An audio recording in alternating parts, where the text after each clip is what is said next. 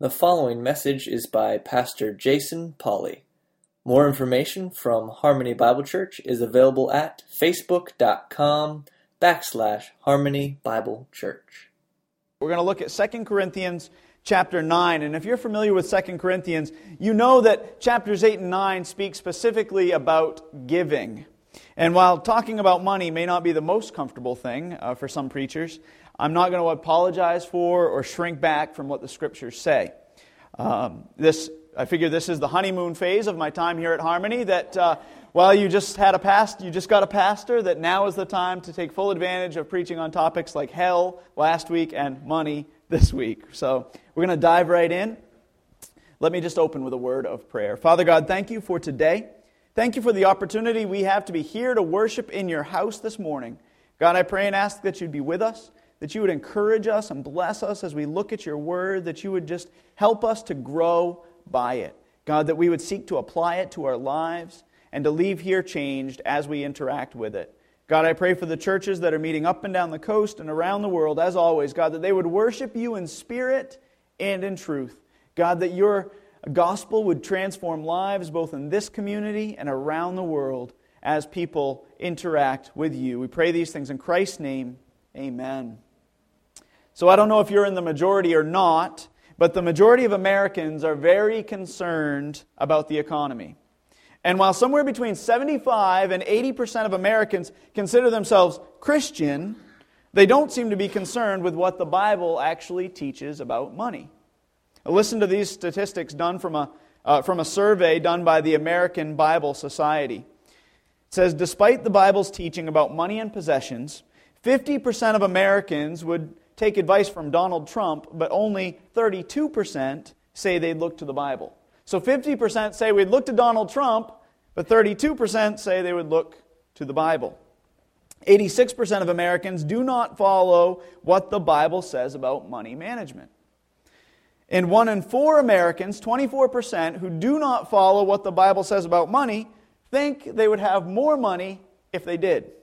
So a quarter of all those people say, we don't follow what the Bible says, but we knew that if we did, we probably would have more money. And even with evangelicals, there seems to be a tendency, because that's Christian, and we use the term Christian broadly in such surveys, but even among evangelicals, there seems to be a tendency to look to the Bible for answers regarding parenting and marriage and communication and a host of other issues. Yet we know little or nothing about what the Bible says about money. Yet there's over 2,000 verses dealing with money and possessions in the Bible. And since our aim as a church is, as Acts 20, verse 27 says, to declare the whole counsel of God, my aim this morning is to declare the counsel of God to you regarding financial giving. So finally, without further delay, let's look at our text this morning. It's 2 Corinthians chapter 9 verses 6 through 15. 2 Corinthians 9. If you'll stand for the reading of God's word, verses 6 through 15. Now, this I say He who sows sparingly will also reap sparingly, and he who sows bountifully will also reap bountifully. Each one must do as he has purposed in his own heart, not grudgingly or under compulsion, for God loves a cheerful giver. And God is able to make all grace abound to you, so that always, having all sufficiency in everything, you may have an abundance for every good deed. As it is written, He scattered abroad, He gave to the poor, His righteousness endures forever. Now He who supplies seed to the sower and bread for food will supply and multiply your seed for sowing and increase the harvest of your righteousness. You'll be enriched in everything for all liberality which through us is producing thanksgiving to God. For the ministry of this service is not only fully supplying the needs of the saints, but also is overflowing through the many thanksgivings to God. Because the proof because of the proof given by this ministry, they will glorify God for your obedience to your confession of the gospel of Christ and for the liberality of your contribution to them and to all. While they also, by prayer on your behalf, yearn for you because of the surpassing grace of God in you. Thanks be to God for his indescribable gift. May the Lord add a blessing to the reading, the hearing, and the applying of his word. Amen. You may be seated. So, the first point in our sermon outline is this God gives us principles for giving. God gives us principles for giving. As I mentioned earlier, there are over 2,000 references to money and possessions in the scripture. So to, to say that the Bible gives us guidance on how to handle our finances is an understatement. It's a huge understatement. The Bible is full of such principles. But let's be a little bit more specific and look at the principles given in this particular text. Look at verse 6. Verse 6 says this Now, this I say, he who sows sparingly will also reap sparingly, and he who sows bountifully will also reap bountifully. The first principle that we see here is that we are to give generously, whereas the, the NASB puts it bountifully. So, generously. We are to give generously. And the scripture uses farming as an example. It, it doesn't take a rocket scientist to figure out what this example means. More seeds equals more plants. So, when you plant a garden, more seeds equals more plants. More sowing equals more reaping. And this idea of generous giving is taught throughout Scripture. Proverbs 20, verse 9 says, He who is generous will be blessed, for he who gives some of his food to the poor. Galatians 6, 7, Do not be deceived. God is not mocked, for whatever a man sows, this he will also reap. Galatians 6, 9, let us, not, let us not lose heart in doing good, for in due time we will reap if we do not grow weary. Luke 6:38 Jesus himself said, "Give, and it will be given to you. They will pour into your lap a good measure, pressed down, shaken together, and running over. For by your standard of measure, it will be measured to you in return. Part of giving generously is giving proportionally. Consider the widow in Mark 12. We all know the story of the, the widow who comes in and she puts two small copper coins in the offering. And Jesus says, She gave more than all of the rest of you. See, it would be foolish of us to argue that her gift wasn't generous because it wasn't large. Jesus said just the opposite that she gave more than all of you. So our giving should be proportional to what we have.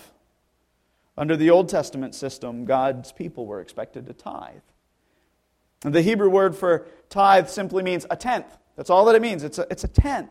However, this was just one portion of what the, the Old Testament people were expected to give God. Essentially, a tenth of their income went to the Levites, the priests of the Old Testament, while an additional 10% was given to fund festivals and feasts and holidays. And yet another 3.3% was given to care for the poor. So we have at least 23% that was given. So we clearly see this principle of giving proportionally spelled out in the Old Testament. And when we see that, the question often gets asked are, are Christians today, are Christians required to give 10% of their income? Are Christians required to tithe? Well, the New Testament doesn't say so specifically. But lest you think you're off the hook, let's continue to work through this and see what it really means to give generously. We've already seen that giving generously, part of it is giving proportionally. Uh, what else should we consider when seeking to give generously? One thing we should consider, I believe, is our own selfishness.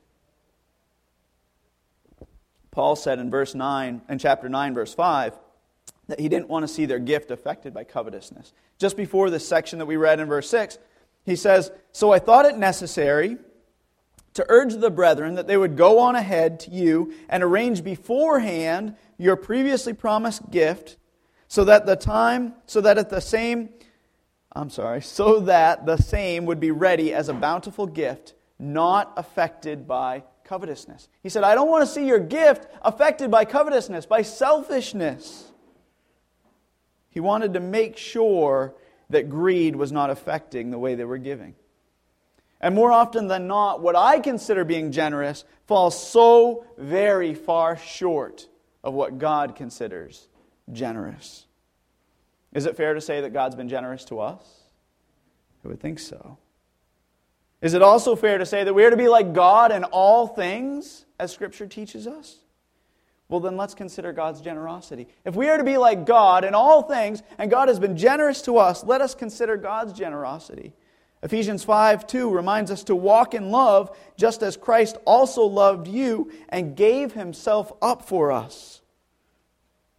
He gave himself up for us, an offering and a sacrifice to God as a fragrant aroma, Ephesians 5 says. Or consider 2 Corinthians 5:21 which reminds us that he made him who know no sin to be sin on our behalf so that we might become the righteousness of God in him. He made him who knew no sin to become sin for us. So will any such sacrifice of ours not be small in comparison? The second part of giving generously is giving sacrificially. And sacrifice is simply part of the Christian life.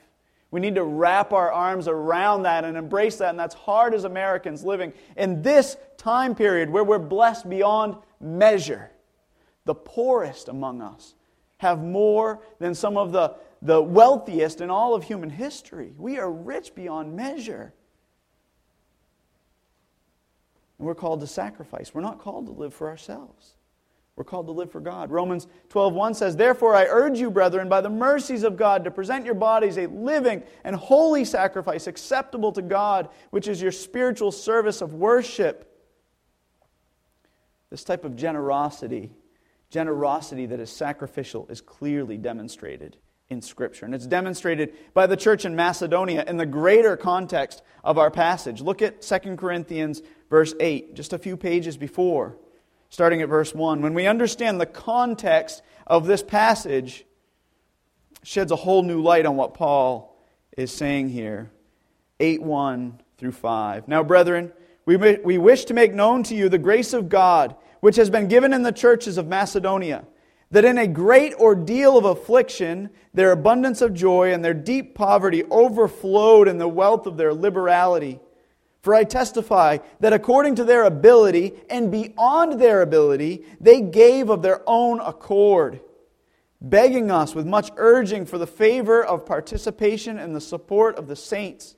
And this, not as we had expected, but they first gave themselves to the Lord and to us by the will of God.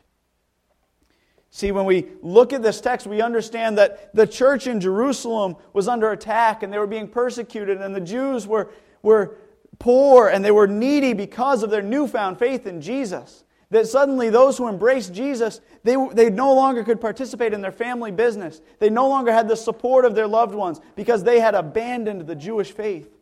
And when Paul comes and says to the apostles, he says, I want to preach the gospel to the Gentiles. The apostles say, Yes, yes, do it, Paul. But there's one thing you need to remember to do remember the poor. And Paul says, That's the very thing I was eager to do. And then we get to Second Corinthians, and he says, The church in Macedonia, they gave abundantly. And now I'm reminding you that you promised that you would give too.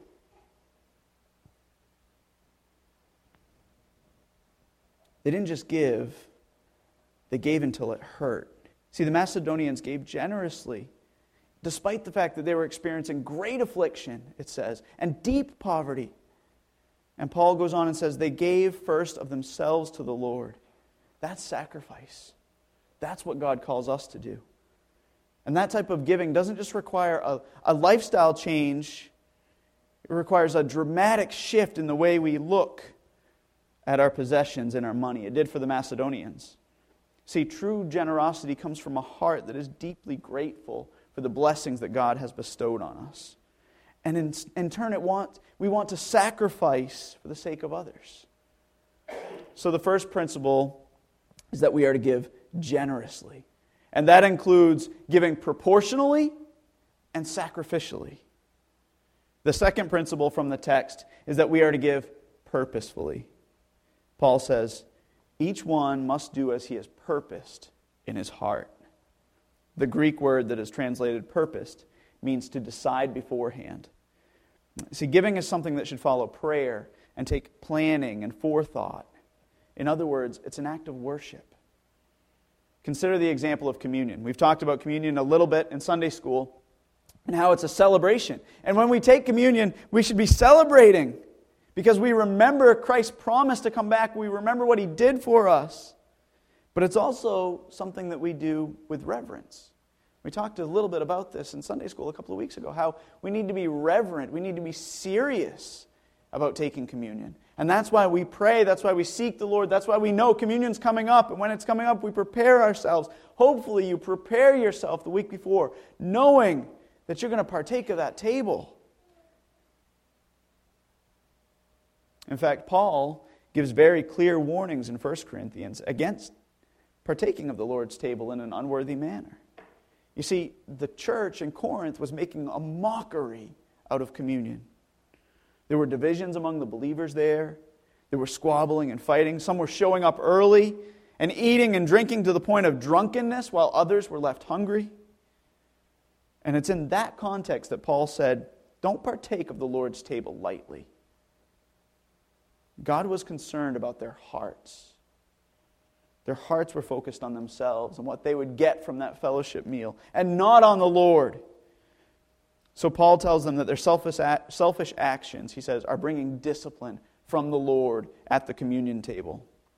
More specifically, he says, For this reason, making a mockery out of worship, a number of you are weak and sick, and a number sleep do we not also think that making a mockery out of giving might bring about discipline from the Lord?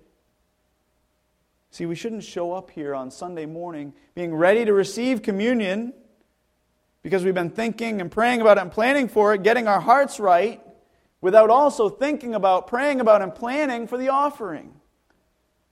It's very easy to do with communion to think, I need to get my heart right. But how many of us thought this week, I need to get my heart right before that plate comes to this pew?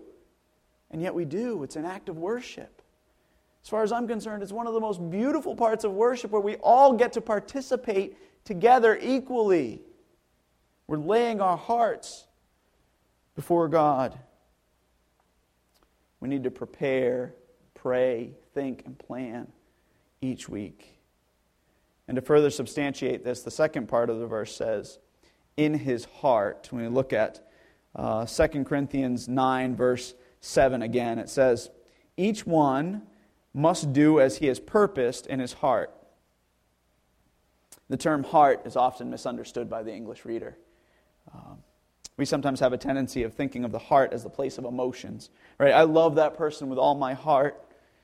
Whereas it's more closely related to the, to the gut or the bowels is the place of emotion in the scriptures.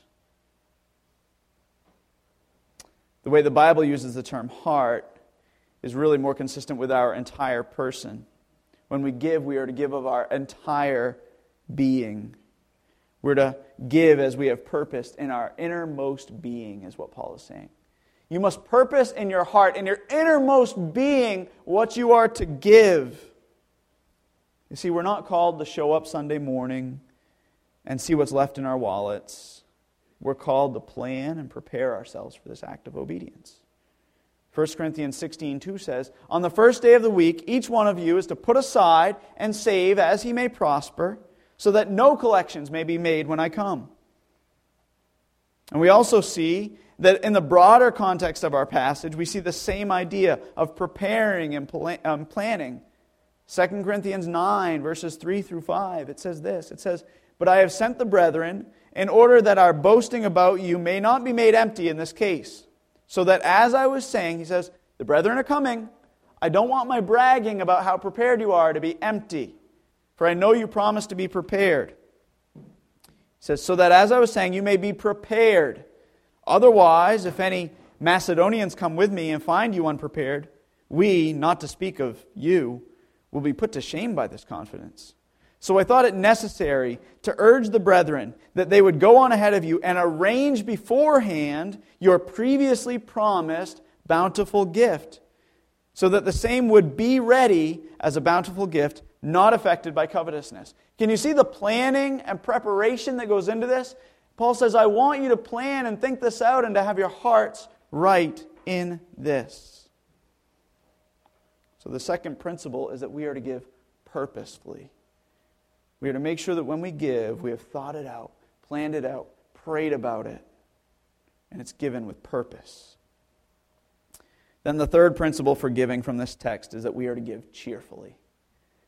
Paul says that we are not to give grudgingly or under compulsion, for God loves a cheerful giver. Again, just like communion, it should be a celebration. Just like when we celebrate communion with gladness of heart, remembering what Christ has done for us, so we should also celebrate what Christ has done for us when we pass the offering basket. See, we call it a worship service because we're here to worship. We worship in prayer, we worship in song, we worship in communion, we worship in the offering. We worship in the preaching of His Word. See, there should be laughing and joy and smiles as the, as the offering plate is passed. Because God loves a cheerful giver. And we can't fool God, right? That's the trick. We can't fool God. We can't just laugh and smile and pretend to be happy and think, well, there goes another 20 bucks, right? So much for that four berry pie at Moody's. And tell where my mind is this morning. We can't fool God. We can't just look happy when the plate comes by. He's God, remember? You can't fool him. So, you see, it's not really your money that God is after. He doesn't need your money. This church does not need your money. God wants your heart. He wants you to be devoted to Him, fully devoted to Him. And you know what? That's what I and the other leaders of this church want as well. We don't just want you to put money in the plate, we want you to commit your hearts to the Lord. As Psalm 40, verse 8 says, I delight to do your will. Oh my God, your law is within my heart. And that's my desire that you delight to do God's will, that it's a huge blessing when you get to do God's will. And I, I, thought of this. I thought of asking Bill if we could do the offering at the end of the message. I maybe even go a step further and say that if you decided, if you, if you gave grudgingly or under compulsion, I'll probably get in trouble for this, but I'd encourage you to come up after the service and take it back. I'm, and I'm serious. Because God says, he delights in a cheerful giver. Don't give grudgingly or under compulsion. If you gave because the person sitting next to you was giving and you felt like, well, probably should put something in, so take it back, please. The church will survive. The church doesn't need your money. God does not need your money. What God is after is something far bigger than your wallet. He's after your heart. So, the last principle we see for giving is giving cheerfully. God says, Give cheerfully because your heart belongs to me. Before we move on to the next point in the sermon, let's just recap those principles for giving. We are to give generously, which includes proportionally and sacrificially. And we're to give purposefully, and then we are to give cheerfully. And the second point in your sermon outline is that God promises to bless us when we give according to his principles. He promises to bless us when we give according to his principles. Look at verses 8 through 11 in our text. 2 Corinthians 9, verses 8 through 11 says this And God is able to make all grace abound to you, so that always, having all sufficiency in everything, you may have an abundance for every good deed. As it is written, He who scattered abroad, he gave, he gave to the poor. His righteousness endures forever. Now he who supplies seed to the sower and bread for food will supply and multiply your seed for sowing and increase the harvest of your righteousness. You will be increased in everything for all liberality, which through us is producing thanksgiving to God. Now, this idea has been misconstrued to the point where I think some people don't even want to touch it. Some pastors and preachers don't even want to go here.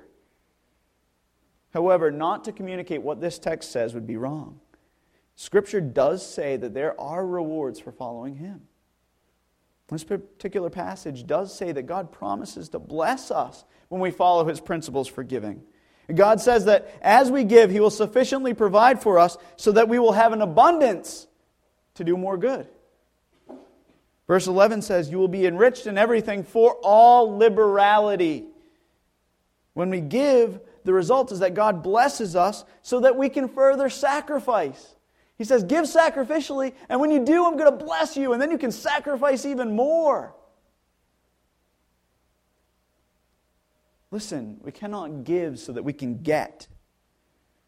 Instead, the passage says that God will bless us with the opportunity to commit more good deeds to Him.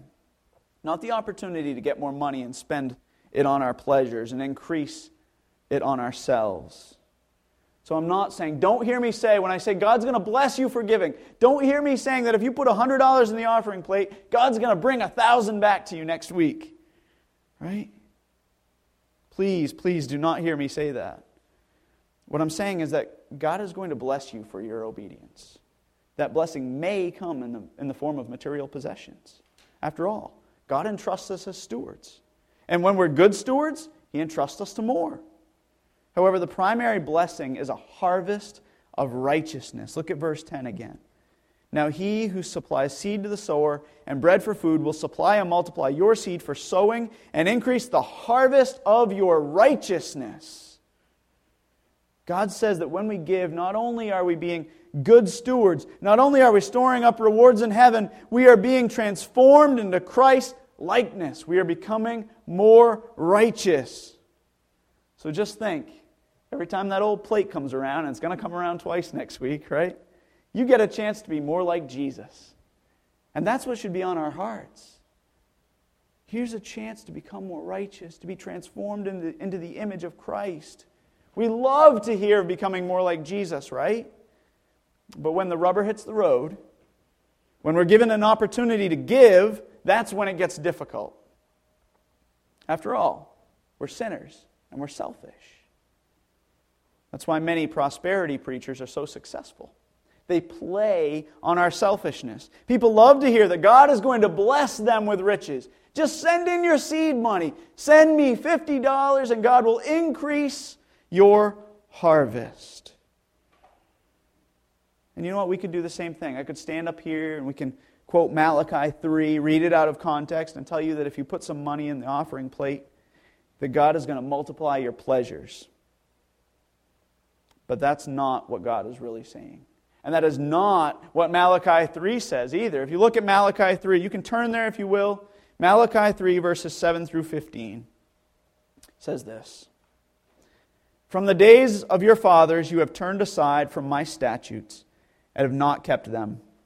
Return to me, and I will return to you, says the Lord of hosts. But you say, How shall we return? Will a man rob God? Yet you are robbing me. So God says, Will a man rob God? Yet you are robbing me. But you say, How have we robbed you? In tithes and offerings. You are cursed with a curse, for you are robbing me, the whole nation of you. Bring the whole tithe into the storehouse, so that there may be food in my house, and test me now in this, says the Lord of hosts if I will not open for you the windows of heaven and pour out for you a blessing until it overflows, then I will rebuke the devourer for you, so that it will not destroy the fruits of the ground, nor will your vine in the field cast its grapes, says the Lord of hosts. All the nations will call you blessed, for you shall be a delightful land, says the Lord of hosts. Your words have been arrogant against me, says the Lord. Yet you say, What have we spoken against you? You have said, It is vain to serve God, and what profit is it that we have kept his charge, and that we have walked in mourning before the Lord of hosts? So now we call the arrogant blessed. Not only are the doers of wickedness built up, but they also test God and escape. God isn't saying that He will multiply their treasures if they follow this simple formula. He isn't saying, you need to tithe, and if you tithe, Everything is going to be great, and you're going to have more wealth and prosperity. But that's what some would argue. Some would take that out of context and say, Bring in the tithe, bring in the tithe, and your barns will overflow with even more wealth. He's saying they need to return to the Lord. The whole nation has departed from the Lord. And the financial aspect of their return was just one aspect. See, they, like us, they didn't have a giving problem, they had a heart problem. God in Malachi wanted the people of Israel to trust him. He was telling them that they were being disciplined because their heart was wicked.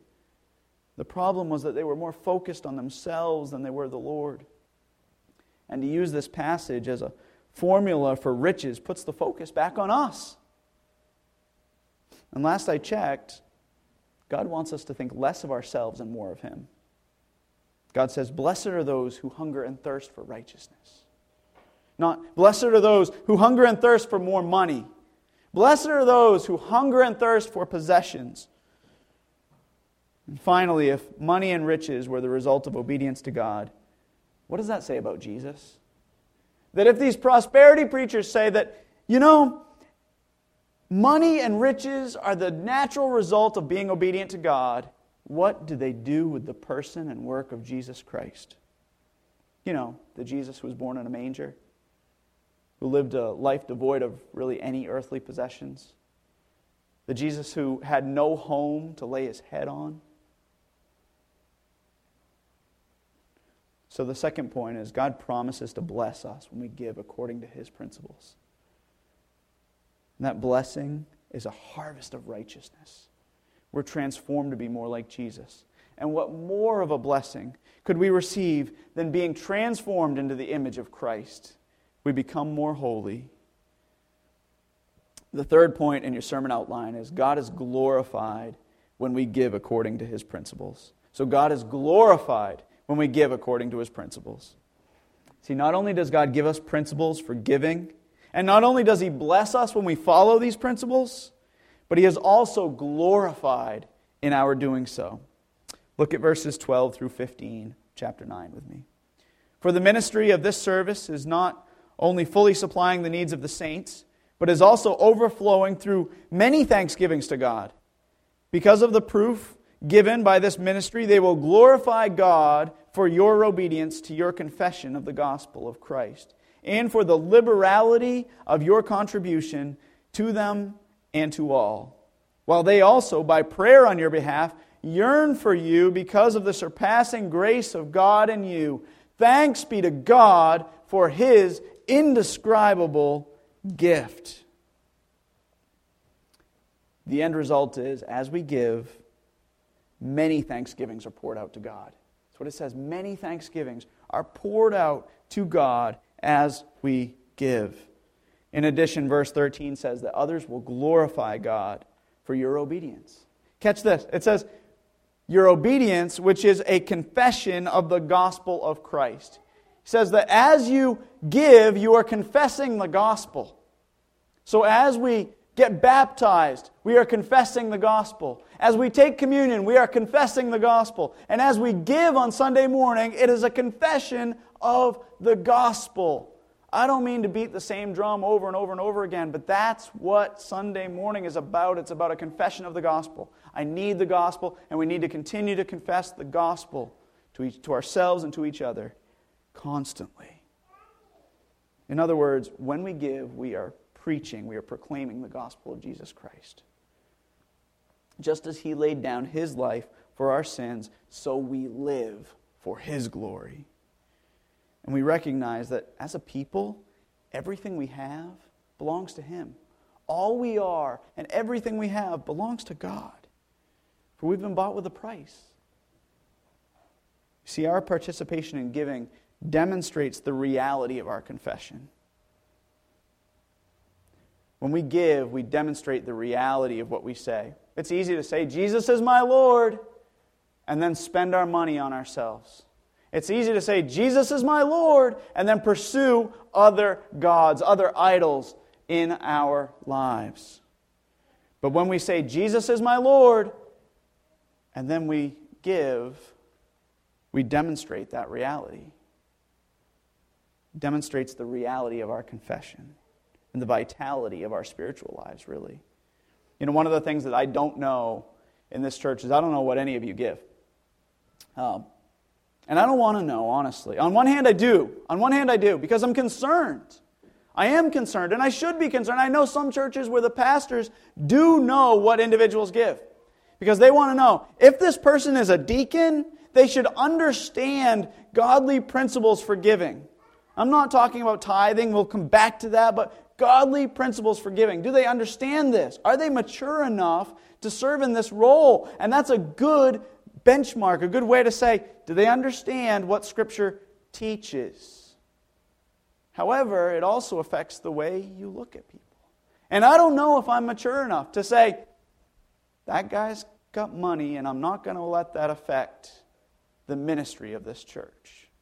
And you know what? I don't care if I get paid because it's not about my pay. I, I don't care. I would do this for free and will gladly continue to do this for free. It's not about the money. But I do know that the money furthers the ministry, and money is a good, useful resource for the church. And I would love to see the offering increase so that we can reach this community and use those resources more. However, I know that what God is after and what we are after is your heart. Because we will plow more ground if we're not dragging people behind the plow. It's not about giving under compulsion or grudgingly. It's giving because you have a heart that loves the Lord. That's the way this community will be reached. That's the way this church will be built. By people who have a vital, uh, growing spiritual life and are demonstrating the reality of their confession through giving. See, every element of our worship service should point us to Jesus, and so should the act of giving. So now, back to the question on tithing. Do we have to tithe as Christians living in the New Testament? New Testament times. Well, we're called to give generously, right? We'll go back to the principles. We're called to give generously, and that means proportionally, and that means sacrificially. So we see proportionally and we see sacrificially. Is 10% sacrificial? I can't answer that. I cannot answer that for you. That's something you need to work through with God. And God, we also see that while we're called to give generously, God has promised to bless us when we do give. And then we also see that God is glorified when we give. So while the Old Testament required people to give 10%, and the New Testament doesn't give us an exact number, we must remember that Jesus did not come to abolish the law, but to fulfill the law. See, Jesus always took the law a step further. Jesus said, If you've hated your brother, you've committed murder in your heart. Jesus said, If you so much as look at a woman to lust after her, you've already committed adultery in your heart.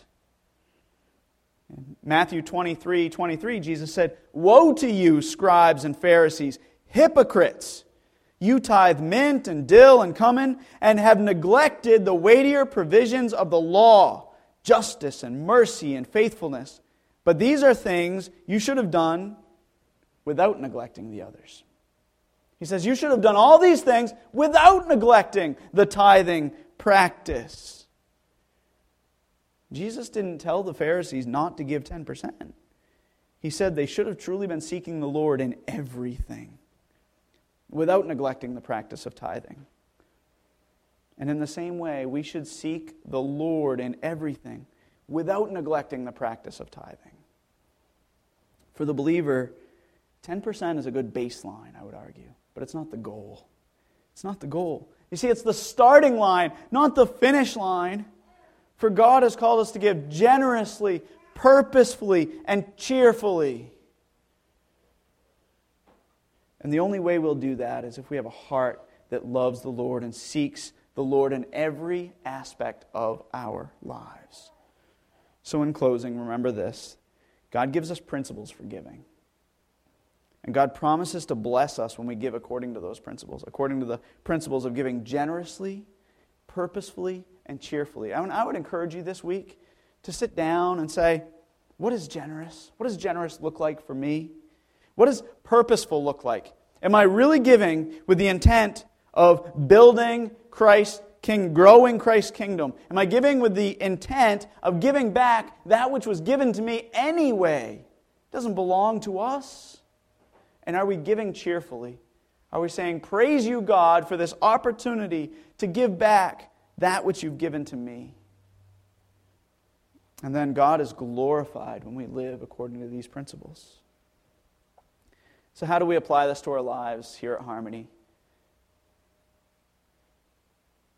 We need to turn our hearts to the Lord. And I would encourage you spend time in prayer this week, praying about giving, praying about every part of the worship service. When I sing, do I sing with a heart that's cheerful, with a heart that's glad, with a heart that reflects on the gospel? When I take communion, am I remembering the gospel? When I give, am I remembering the gospel? Why am I giving? And I would encourage you, if you're giving grudgingly or under compulsion, don't give. Don't give. We'll survive. We're fine. Instead, focus on getting your heart right with the Lord. And, and I'm not even going to say you need to give specifically to harmony. Scripture doesn't really clearly say that. I think you should give to the ministry that you are part of and that you benefit from and that you are in community with. However, there's no formula that says 10% must go to Harmony and 5% must go to the Bible college you went to Bible college to, who, who poured into you or whatever. There's no specific formula. The point is, you have a heart that loves the Lord, and let's seek to get there as a people and to live sacrificially for God.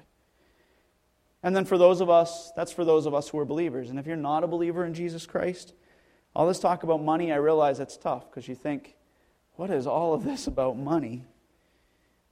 You see, giving is just a picture. It's a picture of us recognizing what God has done for us.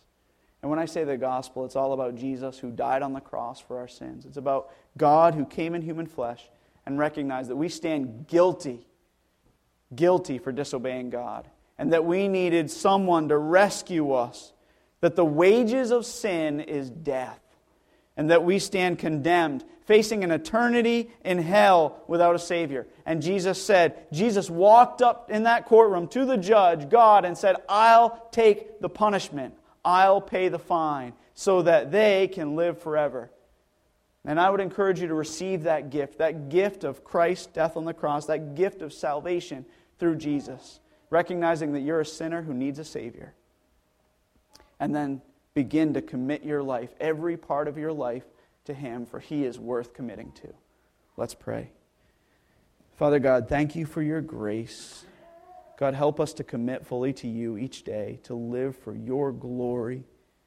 God, I pray that we would not hold anything back. Not our wallets, not our spare time, not our speech, not our relationships, nothing. God, that every part of us would be committed, wholeheartedly committed to living for you and for your glory and for the building up of the saints, for the furtherance of your kingdom we pray these things in Christ's name. Amen. Thank you for listening to this message from Jason Polly, pastor of Harmony Bible Church in South Thomaston, Maine. Feel free to share this message with others, and we invite you to connect with us on Facebook at facebook.com backslash Harmony Bible Church. God bless you, and to God be the glory.